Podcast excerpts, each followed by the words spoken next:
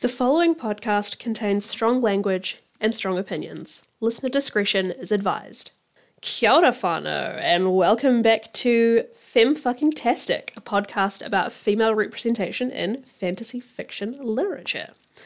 It is episode two. I'm a little bit late in getting this recorded and uploaded, but better late than never. We are here now. And uh, I forgot last time to tell you what I was drinking. It was just wine. Today I'm having a Bloody Mary. It is uh, pretty damn delicious. It's a good recipe. I'm definitely going to keep this one on file. Uh, I'm not having vodka with it though. It is gin. My gin of choice today is Hendrick's, but I would also strongly recommend, if you like a Bloody Mary, uh, the Dancing Sands Wasabi gin is really good in a Bloody Mary. So, top tip for you there.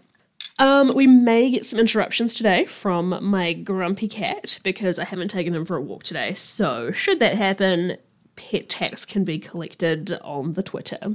So, last time we left Alanna. She'd, be, she'd been at the Black City, um, defeated the demon god things with Jonathan, and her gender had been revealed to Jonathan. So uh, that's that's where we left things, and she was uh, just made his squire. So we start off in the hand of the goddess, book two in this quartet, pretty much picking up where the last book left off. Um, not much time has passed. She's um, she's Jonathan squire. So we open on Alanna. She's riding through the forest, returning from uh, just like a, a like a courier trip. Really, she's kind of just acting as a a royal courier. So she's riding through the forest, and she's this big fucking fat hairy spider like lands on the back of her hand, falls out of a tree, and she's like, like has a small freak out, which you know, totally understandable. Spiders are gross, and she kind of like has a bit of a laugh to herself and muses over how like if if her friends at the palace had seen that or knew that she was afraid of spiders, they'd say that she was acting like a girl. Pretty much all girls know what that's like. Oh, you run like a girl. Oh, you throw like a girl. Mm. And she's kind of like, you know, why why is that an insult? Why do they say that like it's a bad thing to act like a girl? So straight away, we can see that she's becoming a lot more comfortable with her gender. Like she's like, yeah, I'm a girl. What about it? So she finds somewhere to set up camp for the night. And her spidey senses are tingling. She has, sneezes several times in a row, which means that there's magic afoot. And a little black cat runs into the clearing where she's sitting up. She's like, oh, hey there. She picks it up and checks him out, and he's got purple eyes just like hers. Aww. So she feeds the cat, and then she gets like big time spidey senses. She has like a sneezing fit, and a beautiful stranger turns up to share her fire. She addresses Alanna as my daughter, and because we know that Alanna's mother died giving birth to her, that this is not actually her mother, and somehow this person knows that Squire Alan is a girl. So the stranger insists that she that Alanna needs to think about her future and what she's going to do once she's a knight. And Alanna realizes that she is speaking to none other than the Great Mother Goddess, who we've encountered before, but never in person. So the Great Mother Goddess tells her that it's about time that they had a little chat face to face and that Alanna needs to address her fears. So that's kind of like the big thing in this book is it's about like Alanna's last kind of steps towards knighthood and her addressing her biggest fears. So the goddess lays them all out and she's like, You fear the chamber of the ordeal. And that is the final test that Alanna will have to undergo to win her shield. She tells her that she fears love, not just romantic love, but platonic familial love as well. And there's the bit where uh, Alanna explains it. It's, it's, it's a it's a good little passage. I'll read it. Um, she says, I just want to be a warrior maiden and go on adventures. I don't want to fall in love, especially not with George or John. They'll ask me to give them parts of me. I want to keep me for myself. I don't want to give me away. Look at my father. He never really got over my mother's death. They told me when he died last month that he was calling for her. He gave her part of himself, and he just never got it back. That's not going to happen to me. And it's like you can you can definitely see where she's coming from. Like she granted she's only like 14, 15 here, But you can totally see, like she's, you know, she makes she's making sense. Like you can see why she wants to avoid these kind of relationships, especially in her line of work or her future line of work, which is going to be very dangerous. It, you know, it makes sense for her at the moment anyway to not want to have too closer relationships with people because they could die, she could die, and then where does that leave her if she can't get over it? You know, obviously it's not a realistic way to live necessarily, but you can see where she's coming from. And also now we know that her dad died recently. And her third fear is Roger. And she goes on this fucking rant and essentially is like, you know what? I fucking hate him. Hate that guy. Dude sucks. So the goddess is about to leave and she gives Alanna a gift, which is important. Otherwise, I wouldn't bring it up. She reaches into Alanna's campfire and pulls out an ember and hands it to her and it's got like a, like a sort of a layer of glass or crystal around it and a little loop to put a chain through.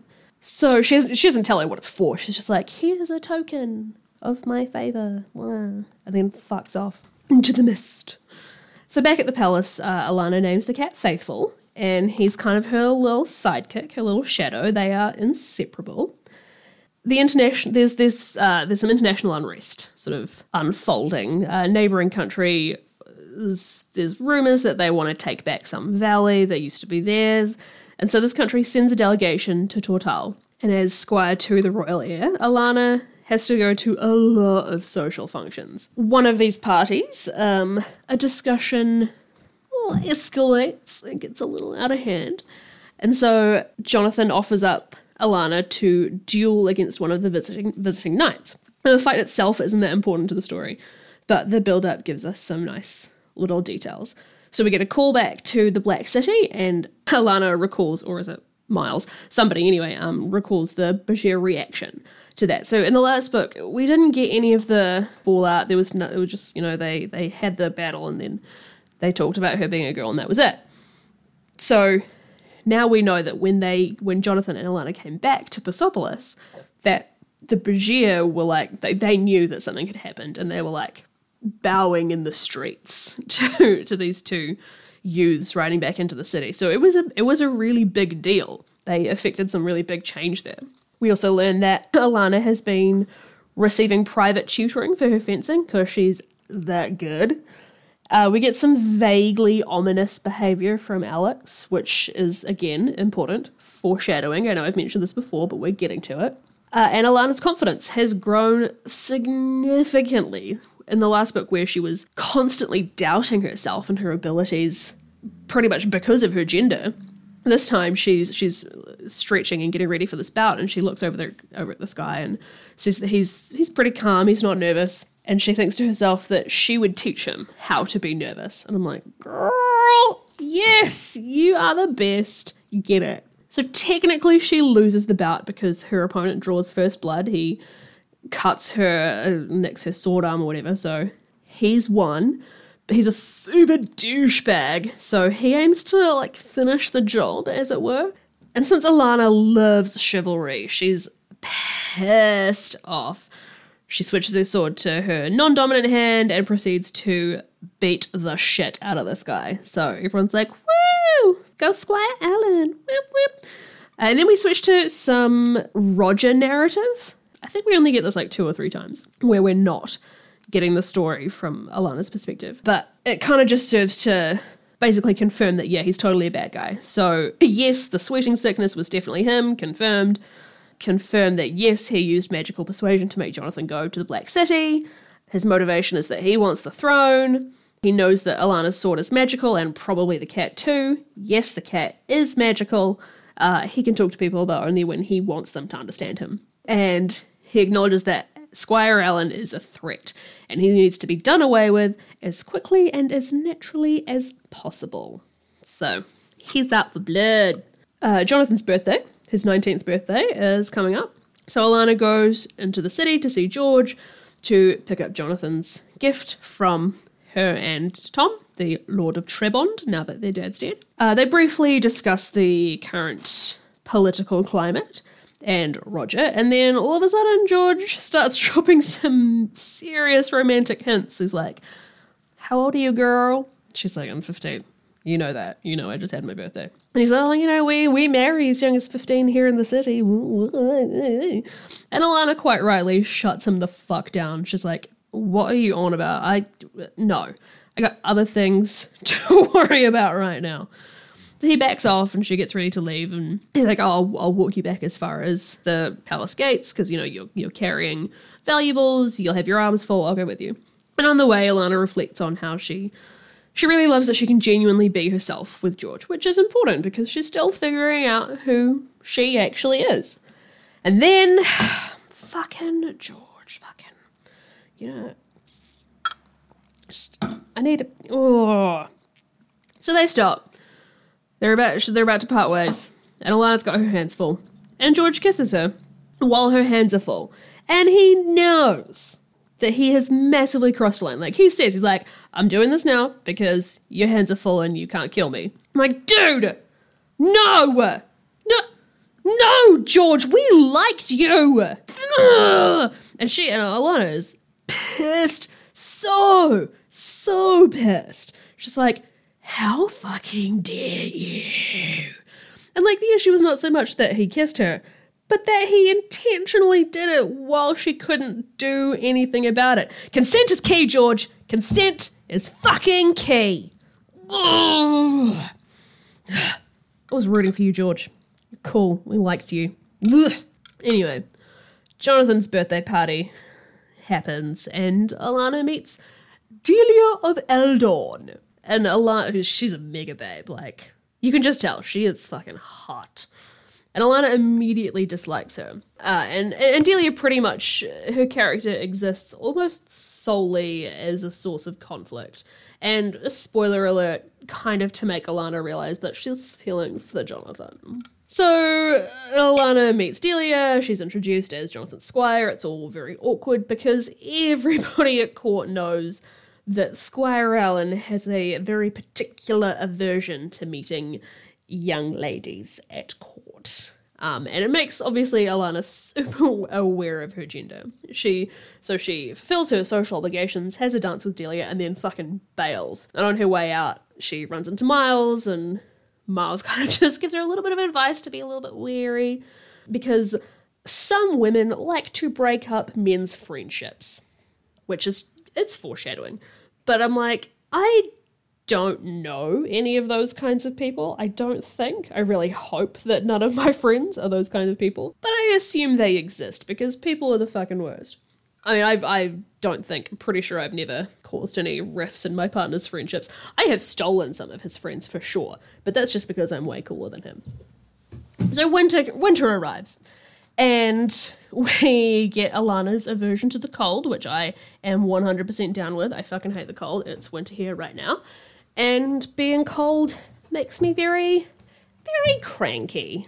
Like, if I'm cold, I'm just a heinous bitch to be around. But anyway, Alanna's like, oh, birds, chilly. I wonder what it would be like to snuggle up with Jonathan. Get it, girl.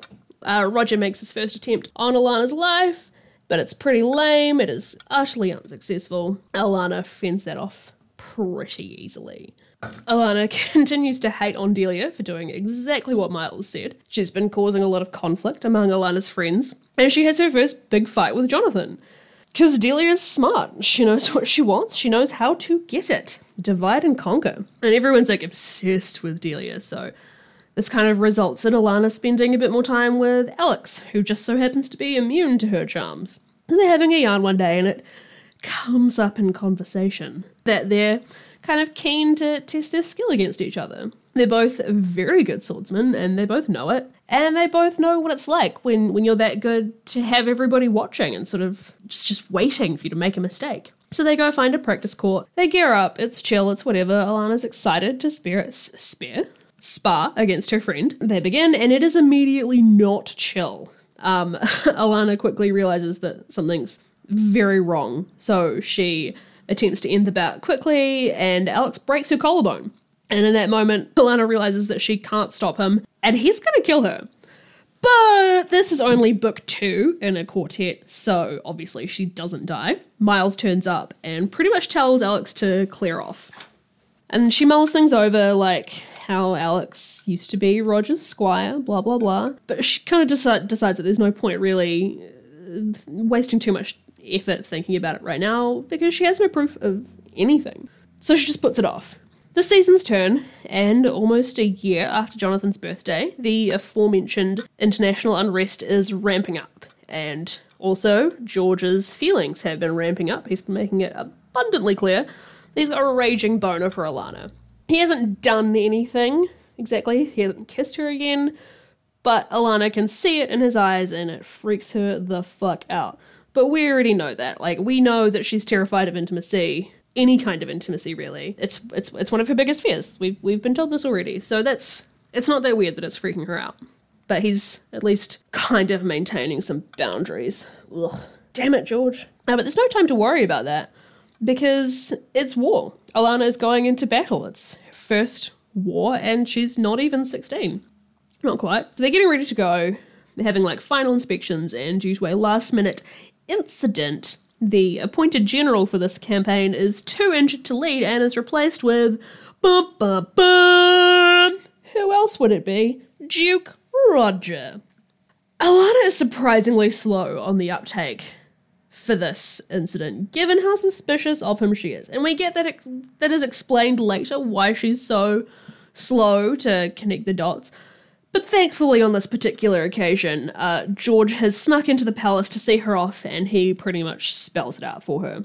He also completely lays his cards on the table, spells out why he's in love with her, tells her that he wants to marry her someday. Someday.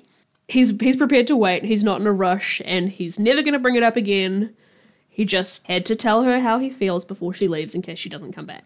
So he kisses her again, and this time she's okay with it. She's thought about the last time, and even though he was being a little shit, uh, she's just she's realized actually she quite likes it. So while we do not forgive George for how he went about it the first time, we move on because Alanna's okay with it. So whatever. She's still uncomfortable with all the feels, but she's like, kissing's nice. And she's not wrong. Kissing is nice when it's all consensual and above board. So they go to war. Uh, I'm gonna skip over like so much detail in this part because just like positioning of troops and side characters and battle stuff and blah, it's just it's just it's just kind of a waste of time for me to explain it to you. Read the books, guys. Read the books. So so she settles into camp life. Uh, she's training with the soldiers. She has lessons with Miles. Uh, she makes some friends among the men. And then eventually she gets restless because she hasn't seen any fighting yet, uh, but others have. So she goes to offer her services at the healers' tents. And she gets her first proper taste of war there. Uh, it's it's pretty grim. She completely tires herself out trying to save as many people as possible, and uh, by the end of the day, she she passes out, which is a lovely excuse for Jonathan to take her back to camp riding double, and she gets to sneak in a little bit of snuggle time with the prince. Uh, she goes to get some food, runs out the back of the tent, and throws up. Jonathan sees it and he's like, you know, it's fine. She's like, oh god, you must think I'm such a sissy. But like, we already know that he does not think that. For all that I do not like Jonathan, we know that he totally respects her as a soldier. And he says that he threw up too after his first skirmish. And so we have this little brief moment that's just a really nice human moment where they're like, yeah, this sucks. And it sucks for everyone. Like, you know, this is not, this is the glory of war. Welcome to the jungle. So then there's a, not long after that, there's an attack on the camp, and it's the biggest so far of the season, of this campaign. There's this kind of little moment of Jonathan's kind of like, wants Alanna to stay behind, and she's like, obviously no, like, I'm coming with. And that's kind of like the first indication that we get of Jonathan's interest in Alanna not being entirely platonic, perhaps. So Alanna goes into her first ever battle, makes her first kill, and has absolutely no time to appreciate the gravity of that event in the moment because it's war. She saves John's life again. And the enemy is pushed back. So Alanna, she she got injured sometime in the skirmish, she didn't realize, uh, and she's losing a lot of blood, and she passes out.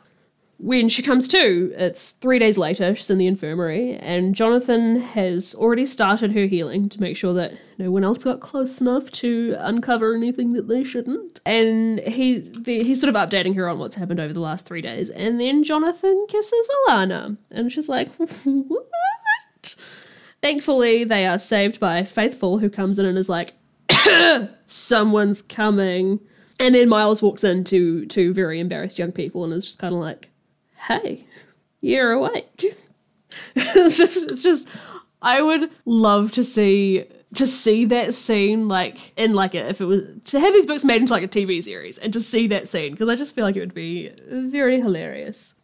Um, so Alanna's she's out of action for a while while she recovers, and she's on sentry duty one night when who should come out to visit her but Roger. He's just come out for a chat, and I really like this scene as well, actually, because they're kind of they're both almost all cards on the table. Like they're they're being as upfront with each other as they possibly can without outright becoming enemies. And it's just it's a really lovely little dance between the two. Uh, and, and Roger pretty much tries to buy Alanna off. He's like, you know, if you be my friend, life could go well for you. You know what I'm saying? And and they part. And Lana's just like, no, thanks, but no thanks. Uh, and they part ways less than friends. So Roger leaves, and then a fog comes up. Faithful falls asleep. Alanna's nose itches, which means sorcery. She can't wake Faithful, and then she's knocked out from behind. So word gets back to camp that Squire Alan and two others have been kidnapped, and Jonathan freaks the fuck out and almost spills Alanna's secret and Miles stops him and is like, dude, stop talking. They have a little chat, and Jonathan is like, oh my god, you know, you know. But Miles is the coolest and is just like, I can wait Alan to tell me himself. You know, because Miles is the best. We love Miles. Alanna comes too. She's with two other captives. She she picks the locks. She has like a lockpick tucked in her belt. Handy dandy. She picks the locks on uh, the other two shackles, but hers are magic, so it doesn't work. Uh, her captors turn up and she distracts them so that the other two can escape. So it's pretty obvious that she's the main target of this kidnapping. Uh, but anyway, Jonathan turns up with a rescue party and they take Alanna's captors back as hostages and they ransom them for peace. Yay, the war is over! Alanna has survived her first taste of war. Ta da! Okay, so after the war, Alanna goes to see George's mum, Mistress Cooper. And I really, really like their relationship. It's a pretty important relationship because, as we mentioned before, Alanna never knew her own mother. She has no female friends or companions as, as a male, and she definitely doesn't have any female friends who know her as a female. She never had, she probably never had any female friends back at Trebond when she was a child. So this this her relationship with George's mum is is really important and and they and you get to see that in the book. Like it goes into more detail. It would be a waste of time for me to do it. Yeah, it's really nice. She she opens up about about Jonathan because he's been being super weird ever since they got back. She's like, oh, you know, he's hot, then he's cold. He's yes, then he's no. He's in, then he's out. He's up, and he's down. Not yet, but you know, we'll get there. Um, but yeah, he's just he's being a fucking weirdo.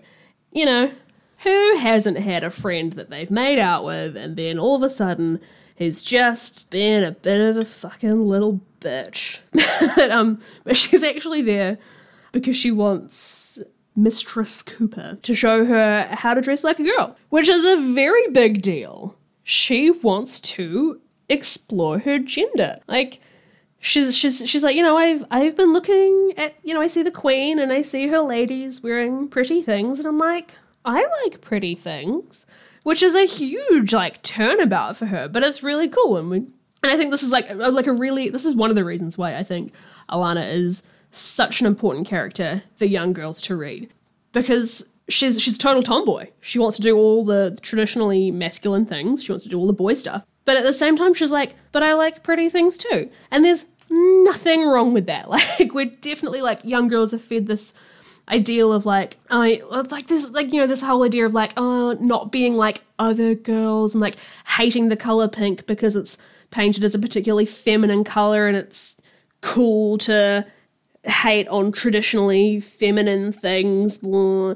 And Alanna's like, she's she really like she breaks down that whole thing. She's like, she is a warrior and she can be feminine sometimes, and that is fine. You can do stuff can do two things. In the words of Jake Peralta, stuff can do two things. You can be a badass warrior woman and you can wear pretty dresses and wear makeup, and that's fine. but but yeah, so she's she's still figuring it like she, and you know she's she's only 15, 16, whatever. So she's still figuring out what what being a woman means to her. And and she just, you know, she just wants that opportunity to to explore that side of herself and the only safe kind of space for her to do that is with the with her friend's mom.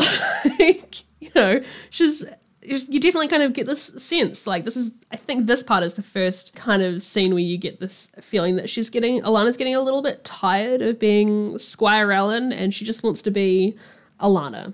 Whoever or whatever that means she wants to be herself which is fair. So she starts dressing like um, george's mom helps her out. She gets her some women's gear as she calls it and she starts dressing as a woman more often, uh, going into the city with George's mum wearing a wig because um, she, she's got red hair and purple eyes. Like she kind of stands out. So she wears a wig. Both George and Jonathan see her in a dress and are pleasantly surprised with what they see.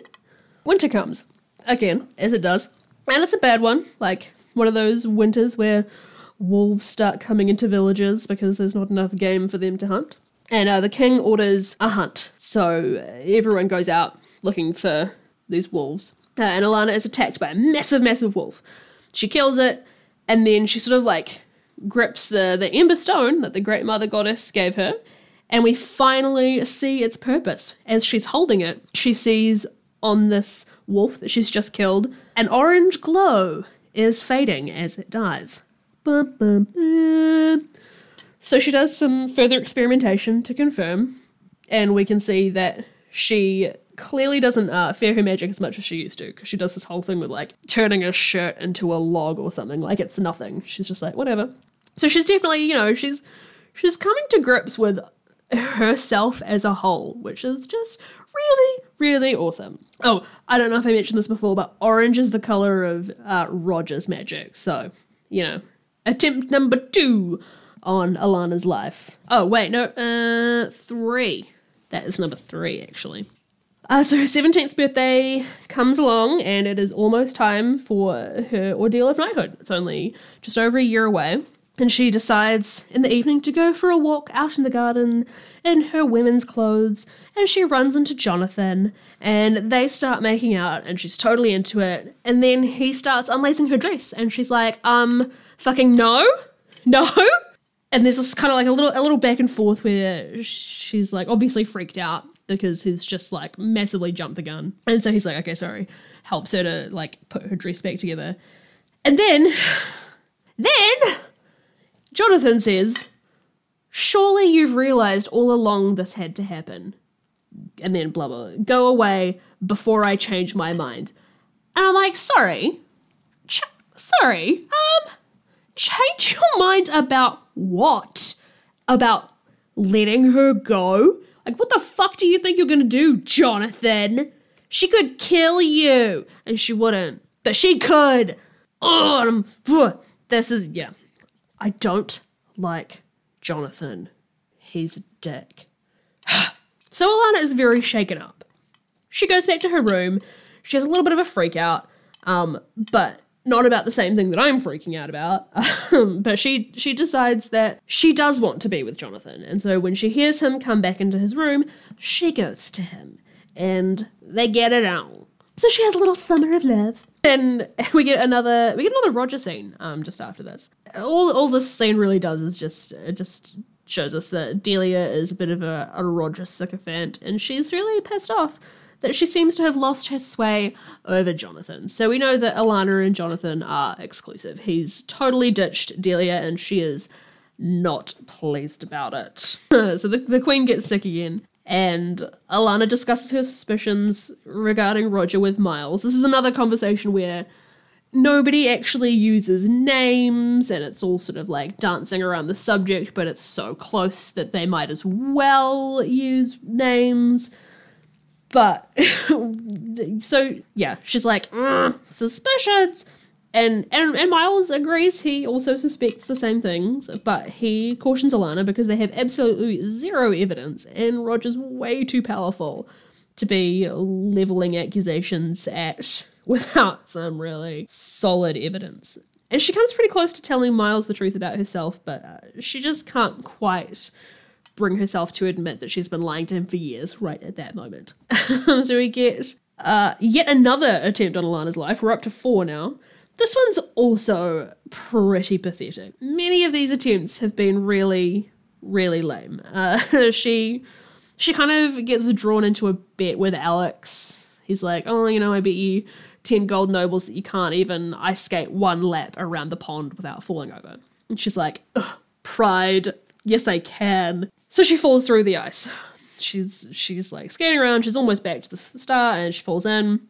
So she almost drowns, but like also not really because there are so many people there, and they're all watching her because she's made this bet.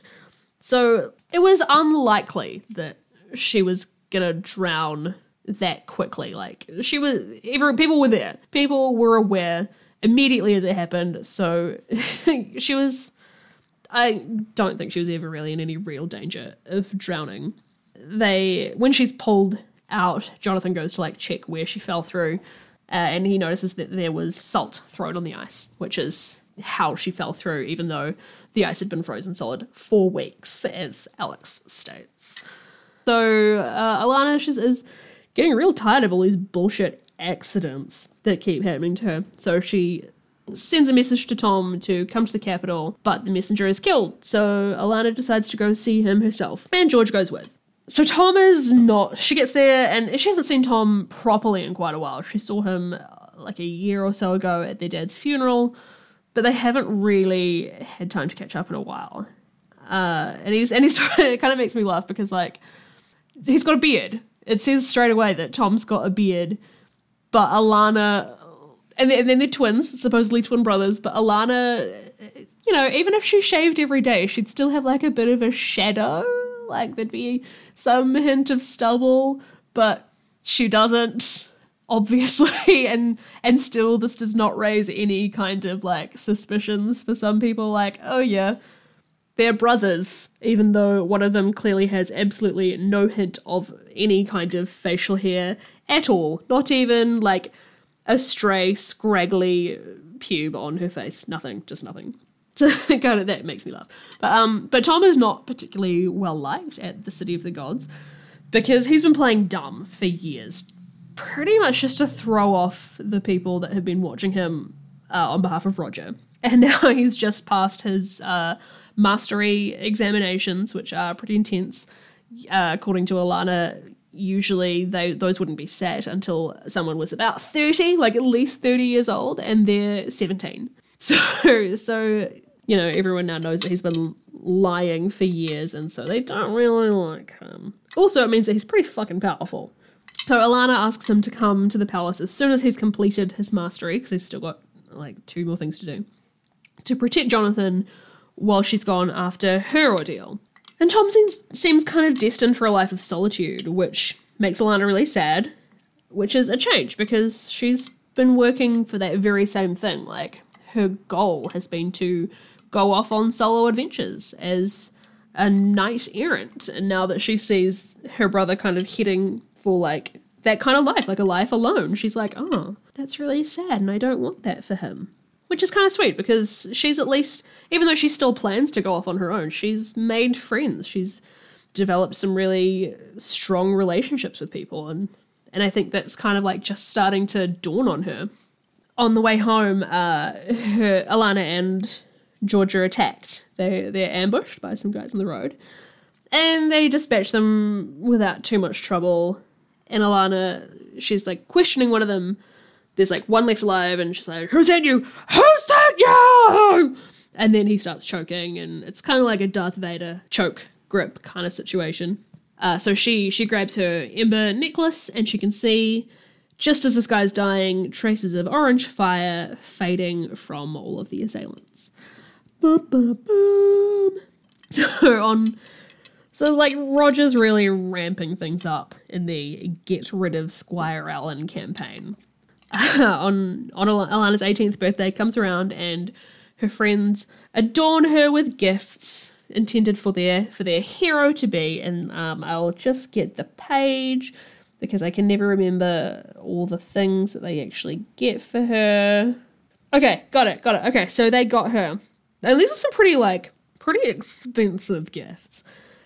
Uh, so they got her a light mail shirt washed with gold, a gold washed helmet, a belt made of gold wire picked out with amethysts, soft kid riding gloves, a gold trimmed sheath for lightning and a matching dagger, and gold washed mail leggings to match the shirt.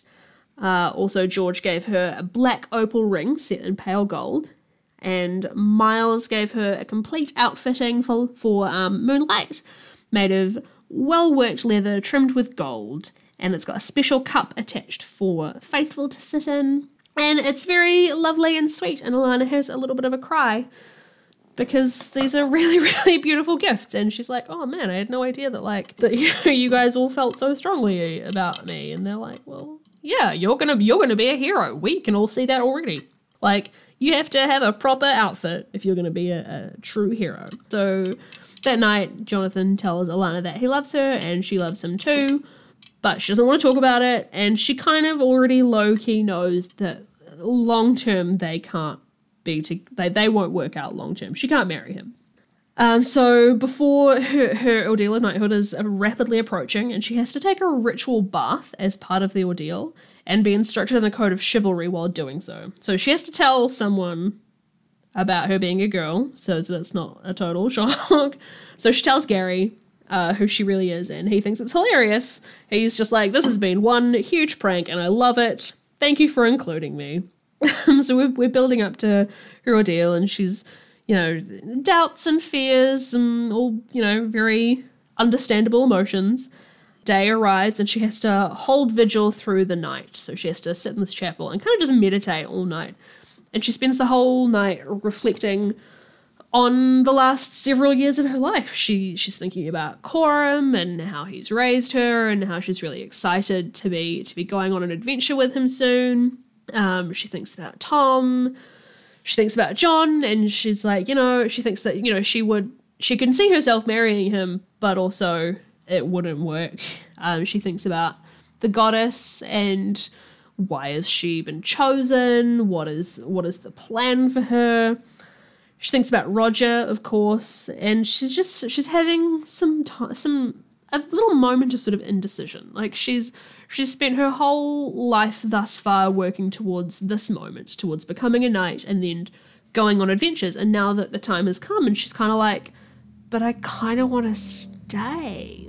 Like she's you know she's having like a, a, a small dilemma the dawn arrives, and that's when it's time for her to enter the chamber. Uh, and the chamber of the ordeal basically makes you live through your worst fears. So for Alanna, that is the cold, being helpless against death, spiders, drowning, and Roger. So she has to go through this whole experience without making a single sound. And if she can get through that, then she's passed the test.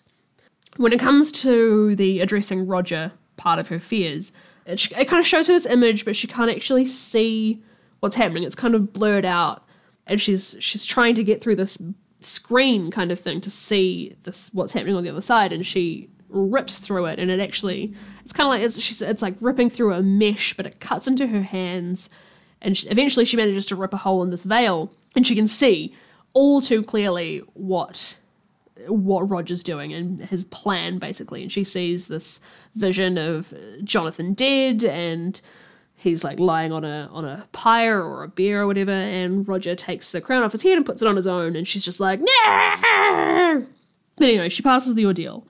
Uh, she she has her knighting ceremony and Thom has arrived just in time to present her shield and everybody cheers for her which is super cool.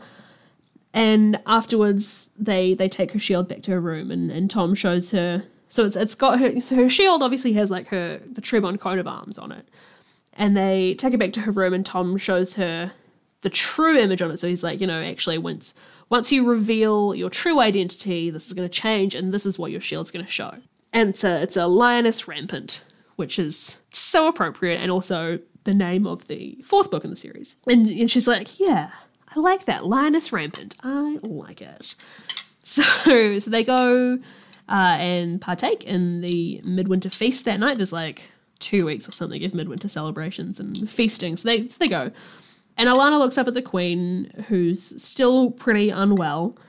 She's she's kind of just she's having this moment of clarity, and she's like, "Wait, hang on." So she touches the ember stone while looking at the queen, and sure enough, the queen is glowing with a faint orange fire. So Alanna's like, "Right, we're doing this. I have to do something right fucking now." So she she walks out. She breaks into Roger's rooms. And she finds she finds a basically a voodoo doll of, of the queen. And she's she's like sitting under a under a stream of water which causes the wax figure to slowly degrade and waste away. She also finds copy, like little moments of herself and several others wrapped up in a veil.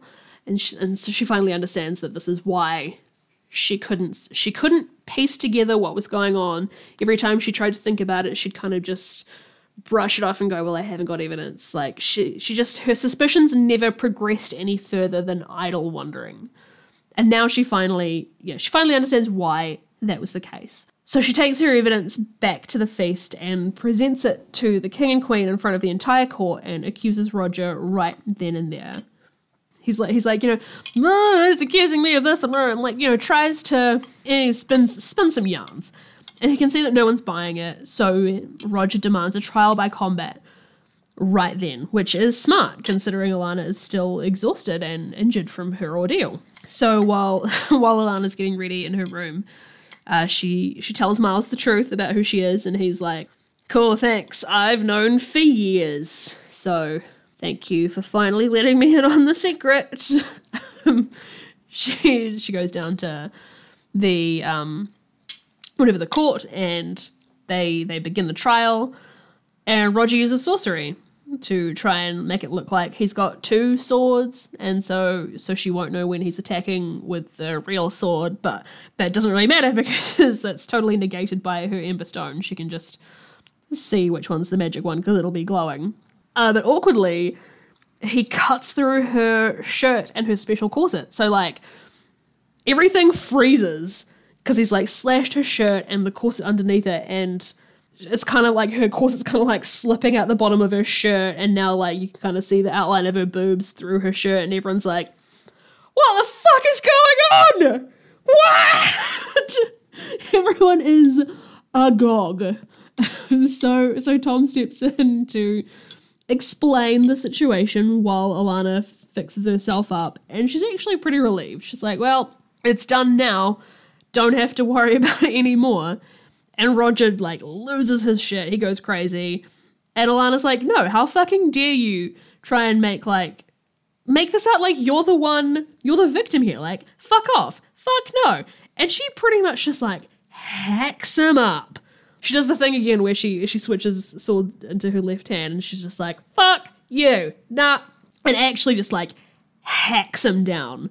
And and she realizes that like everyone, she looks around and everyone's kind of staring at her like horrified. But also, she realizes that she's just killed her greatest enemy, the most powerful sorcerer in the realm, and and she's just killed him. And and that's that's pretty big. And this takes her a long time to to make her peace with that. But that is for the next book. Um, but the time now, you know, she's she's knighted, she's defeated Roger, everything's kind of everyone. She's revealed her identity. And so now it's it's time for her to do what she set out to do when she was ten years old. She's she's it's time to go.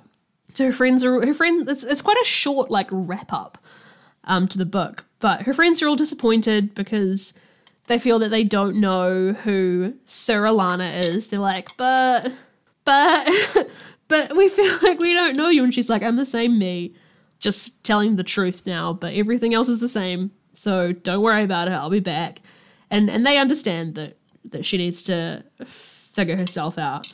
Is this and and the very very like last bit like as they're saying their goodbyes, everyone's like, you know, Coram, look after her, look after Alanna. And just as they're about to go, Coram's like, you know, all this time I thought that the whole point of riding with a knight was that she was going to look after me. Uh, and it just makes me giggle every time. Um, so so they they they ride out and she, she's like she, she's full Bilbo Baggins. She's like, let's go find an adventure. Going on an adventure. And they ride off into the sunset. And and and that's that's book two. Alanna's a knight now, and it's time to have some fucking adventures. I I think this is my this is not my favorite book of of the of the quartet. I, I think I'll, I'll rank them after I've finished. After I've done the fourth book, I'll rank my order of preference. But this one does have a lot of a lot of personal growth in this one. I I do I do really like this one. I think when I was a kid reading these books, this was like almost my least favorite, but reading it now I I enjoyed it a lot. A lot lot more just for the the development that we get from Alanna. It's it's it's a good read. And obviously go read it. Um, I try to I try to um, I'm trying to kind of make these podcasts so that you don't have to read the books to follow along, but also so that if you decide you do want to read them, I won't totally ruin them. Like you're still going to know what happens, but it'll still be worthwhile to read them. So hopefully I'm hopefully I'm getting that across.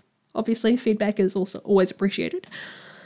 Uh you cannot find us on iTunes just yet. Still, I still have some things to sort out there, but as soon as as soon as I'm on iTunes, I will do an announcement. I will make a whole episode dedicated to that. We will, when once we're on the iTunes and the Spotify, it's just some technical issues that need sorting out.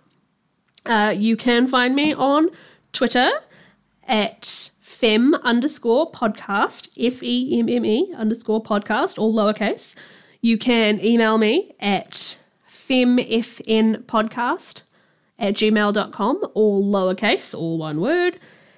And our cover art is by the wonderful Adam Price, and you can find him on Instagram at This Is Your Neighbor. There is a link in my Twitter, so if you go check out my Twitter feed, you can find a link to it there. But this is your neighbor, T H I S I S U R N A I G H B O U R, for the cover art. And that's it for episode two. Next up, we have uh, book three is The Woman Who Rides Like a Man. And we will get some adventures. And that one, let me tell you. So tune back in. Uh, I will try to get it done quicker this time. Sorry for the delay on this one. I've been having some mental health stuff this week. So I think, let's say a week. One week from now, episode three will be out. Thanks for tuning in and see you next time. Bye.